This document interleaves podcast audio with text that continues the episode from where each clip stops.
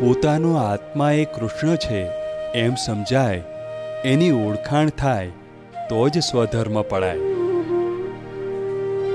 જેને મહીવાળા કૃષ્ણની ઓળખાણ પડી, એ જ સાચો વૈષ્ણવ કહેવાય. આપણે કૃષ્ણ ભગવાન બે રીતે ભજીએ છીએ. બાળ કૃષ્ણ રૂપે, યોગેશ્વર કૃષ્ણ રૂપે, પછી બીજા નાના વચ્ચે ઘણા સ્વરૂપો છે. બાળ કૃષ્ણ રાધાવાળા, ગોપીવાળા બધા તે વધતા વધતા યોગેશ્વર કૃષ્ણ સુધી ઓળખે લોકો.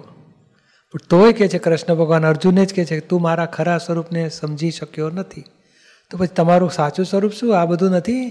તો ના, એ મારા અવસ્થાઓ છે, એ મારું સાચું સ્વરૂપ મને તત્વ સ્વરૂપે ઓળખે છે.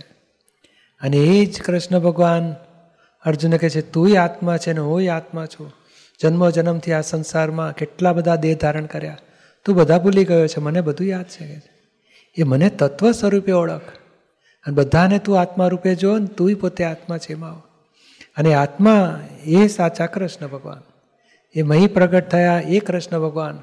આ દેહની લીલા કરી એ કૃષ્ણ ભગવાનની એ તો પૂર્વકર્મનો હિસાબ પૂરો કર્યો આ ભાવમાં પોતે આત્મારૂપ છૂટા પડ્યા દેહથી વાણીથી મનથી અને પોતે આત્મારૂપ રહ્યા એ કૃષ્ણ ભગવાન. એ જ આપણી મહી બેઠેલો આત્મા છે. એના જેવો જ છે સરખો જ છે એમાં જુદા નથી. એ ઓળખાણ પડશે ત્યારે સાચા કૃષ્ણ ભગવાનનું ઓળખાણ પડી કહેવાશે. એટલે ત્યારે સાચો વૈષ્ણવ કહેવાય એમ દાદા પછી એ પોતાના જ આત્માને ભજે એ સાચો વૈષ્ણવ પછી. હા એટલે આપણે જ્ઞાન વિધિમાં બેસીએ અને જે જ્ઞાન પ્રાપ્ત કરીએ છીએ એટલે ત્યારે આપણે એ જ પદ પ્રાપ્ત થઈ જાય ખરેખર તો એ ફક્ત સમજ પડે છે કે મારી મય બેઠા છે આત્મા એ કૃષ્ણ ભગવાન. અને આ તો આપણને પોતાનો જ આત્મા સાક્ષાત્કાર થઈ જાય છે. હું પોતે જ કૃષ્ણ ભગવાન જેવો શુદ્ધ આત્મા છું. એટલે આપણને જ્ઞાની બનાવે છે. ભગત નથી બનાવતા.